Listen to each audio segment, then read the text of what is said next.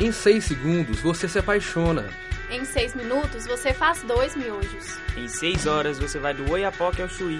Em 6 dias você cria o um mundo. E ainda tira um para descansar. E vocês já sabem, né?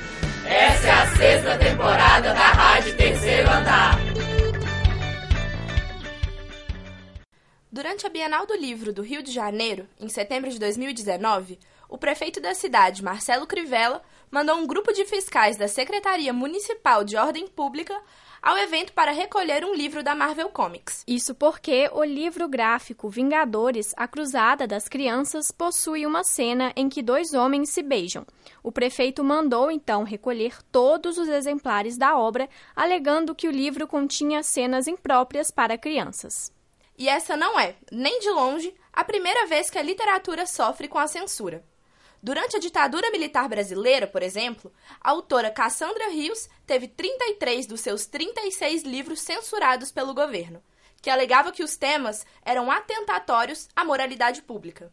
Mas por que será que a literatura tem esse histórico de incomodar tanto? Eu sou Luana Lima. E eu sou Maíra Ramos. E para falar sobre esse tema, nós convidamos a professora do Departamento de Comunicação Social da UFMG, Vanessa Brandão, que também pesquisa na área de literatura. Olá, Vanessa. Obrigada por participar dessa roda de conversa com a gente. Primeiro, nós queríamos que você comentasse esse caso ocorrido no Rio de Janeiro. É, o caso é recente, mas repetitivo, né? E o mais difícil é a gente talvez não deva começar falando de nomes ou pessoas. É, em uma abordagem mais transhistórica, a gente sempre tem esses personagens públicas, normalmente, que querem usar a literatura como uma plataforma para dizer do que não pode ser dito. E aí a literatura é um sujeito que apanha muito, né? Já apanha num país como o nosso, que tem uma imensa dificuldade de formar o público leitor, é, apanha no mercado e apanha novamente porque se torna um emblema, né? Eu acho que esse caso não é diferente de muitos outros que já aconteceram. Em relação a isso, a esse histórico, primeiro a gente queria começar também falando sobre o seguinte: é, em ditaduras e governos autoritários em geral, é comum que a arte e a literatura sejam censuradas. E como que, eu queria que você comentasse também como que ocorriam essas, essas censuras e quais os episódios mais marcantes de violência e de resistência que a gente tem em relação a isso. Bom, vamos lembrar que a gente, quando fala sim, a gente está pensando num período aí, talvez de, de 100, 200 anos para cá, que a gente tem essa memória da literatura ser perseguida por governos autoritários, mas assim, há mais tempo já houve épocas em que a literatura era um único caminho para se falar, a única narrativa para se falar de coisas que talvez fossem desconhecidas. E de um tempo, de uns tempos para cá, ela não é exclusiva, né? A gente tem uma série de outras, outros discursos circulantes aí que podem falar de todas essas coisas que merecem ser conhecidas e a censura se torna muito mais difícil de ser feita nesse cenário. Mas tem, tem umas coisas que eu gosto de lembrar. Assim, tem um autor que é o Barth, que eu adoro, que ele fala que o fascismo não é proibir, é o que você obriga a dizer. Então, na verdade, por que, que determinados discursos não são aceitos ou são perseguidos? Porque há outros discursos que querem dominar a agenda. E esse, por exemplo, de um casal homossexual se beijando, por que ele se torna proibido?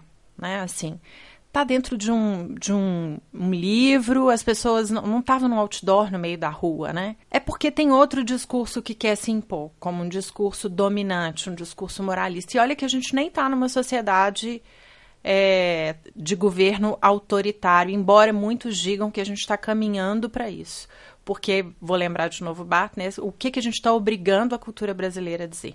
A gente está obrigando a dizer de um moralismo? Talvez isso seja mais perigoso ainda do que proibir. Eu acho que a proibição é o, é o sintoma desse outro lado.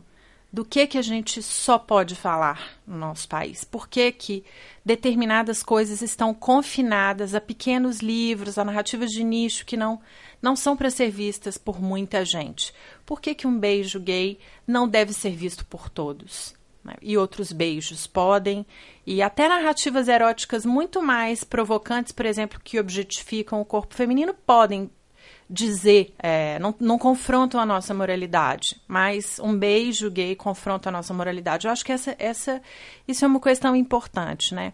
A gente pode não estar em estados autoritários para ainda assim ter discursos perigosos. Eu acho que essa é a grande mensagem da vez. Por que, assim, é tão importante para essas pessoas é, censurarem exatamente a literatura? Por que, que ela incomoda tanto? Eu acho que tem dois modos de encarar. Um modo é o modo. De todo jeito é deplorável, mas um modo é a gente dizer que censurar a literatura, assim como censurar qualquer arte, que está restrita a um campo da escolha, quer dizer, o leitor ele, ele não vai abrir um livro a não ser que ele queira, que ele deseje e que ele busque por aquilo. Então, qualquer censura que incida sobre essa liberdade, ela é perigosíssima. Essa é uma questão. E tem, mas não, não dá para falar dessa sem falar da outra. Por que censuram a literatura? E aí a literatura como emblema, ela é uma instituição, né? Talvez muito mais antiga do que várias outras. Censurar uma novela, que é uma narrativa que é popular, mas que talvez tenha se configurado de 50, 60 anos para cá é uma coisa, mas censurar talvez a mais antiga das manifestações é, estéticas, que é a literatura, é, é um modo de, de dizer, de tocar em um ponto que dói a muita gente, exatamente por essa tradição da literatura como instituição. Claro que quem faz isso está querendo aparecer por algum motivo, né? Sabe que está mexendo num vespeiro. E aí eu fico me perguntando o que, que a gente faz com isso. A gente, por um lado, tem que reagir, por outro lado, a gente tem que afirmar um valor sem dar às pessoas que buscam pessoalmente a visibilidade o que elas querem. Né? O que elas merecem é uma discussão, é levantar uma discussão sobre o papel da literatura para a gente, para a nossa vida, mas não o que essas pessoas têm nelas contra a literatura não é um caminho que eu acho produtivo, porque ele vai estar tá alimentando a polêmica que quer construir visibilidade. É a literatura como instituição que está sendo perseguida. Não é um livro, não é uma história, não é uma graphic novel, é a literatura. Né? E as pessoas que estão atacando sabem disso. E a gente teve esse episódio, né, que ele foi muito embasado na questão da literatura infantil o que deve ser passado ou falado, o que deve estar disponível para as crianças.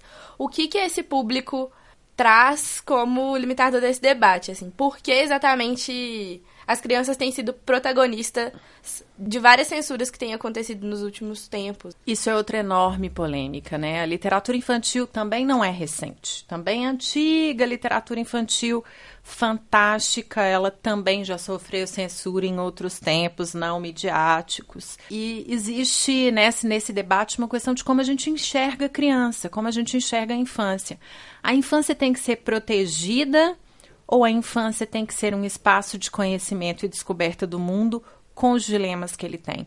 Então, assim, tem fábulas que eu, eu, eu tenho isso, eu sou mãe, às vezes a gente vai conversar com outras mães da escola e elas ficam aterrorizadas porque elas vão ler um livro para o próprio filho e o livro fala da morte. E o livro fala de coisas horríveis. Poxa, mas a experiência humana é só maravilhosa, é só incrível, só pode ter conto. Aliás, conto de fada não é um conto em que as fadas salvam.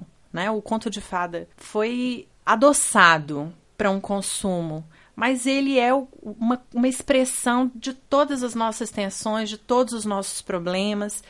E a criança tem que ser preservada disso? Por quê? Né, assim, a infância, afinal de contas, tem que ser protegida? Tem que ser protegida, mas o que tem que ser protegido na infância?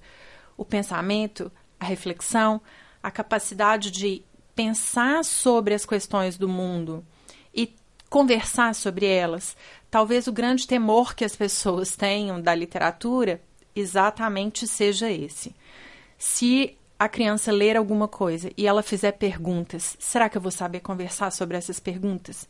Será que eu estou preparado para enfrentar o um mundo que às vezes uma criança começa a ver e enxerga coisas que eu não vi? E aí, se os pais ou até os educadores se sentem pouco preparados, muitas vezes é, eles recusam essa tensão e esse dilema muito mais em função deles mesmos do que das crianças. E isso é uma coisa que a gente tem que pensar. Né? Eu sou mãe, eu, eu me provoco a pensar nisso o tempo inteiro. Não é porque eu tenho algumas visões de mundo que eu vou proibir que outras visões sejam possíveis e sejam a, che, cheguem à minha filha, né? É bom que ela tenha outras visões. Agora, quando ela vier me perguntar e me confrontar, certamente vai doer. E eu vou ter que refletir sobre essa dor. E isso pode me transformar também. Eu acho que esse processo é um processo difícil. Eu entendo os pais, mas eu queria muito assim que as pessoas começassem a entender que as crianças também pensam sobre as questões problemáticas da existência. Para elas também cabe tragédia, assim como cabe beleza. E se a gente entender assim, a gente talvez entenda por que, que eles têm tanto fascínio por coisas de terror, tanto fascínio por coisas que às vezes a gente tem pânico. Né? E, e, e tudo bem, né? A gente tem que se aproximar desses universos também. Quais atitudes assim mais efetivas trazendo para o campo da comunicação que a gente pode tomar enquanto comunicadores para resistir a esse certo controle que agora vem em forma da literatura, mas que pode vir também em outras, em outras questões que a gente aborda, principalmente dentro da comunicação. Também acho que, assim, em termos é, legais, né, assim, a gente não deve aceitar. E aí a gente deve lutar contra as instâncias. Esse processo, por exemplo, ele teve batalha judicial e que bom que a justiça foi um, um vai, não vai, mas a, a justiça decidiu, né? E isso é importante. Isso é uma instância que é necessária, porque a gente tem que preservar a liberdade, e a liberdade passa também pelo campo do, do direito. Mas no nosso papel de comunicador, eu acho que a gente tem que não, não pensar que simplesmente dizer que alguma coisa é legal e merece ser conhecida vai fazer com que as pessoas aceitem isso. Acho que a gente precisa mostrar o valor.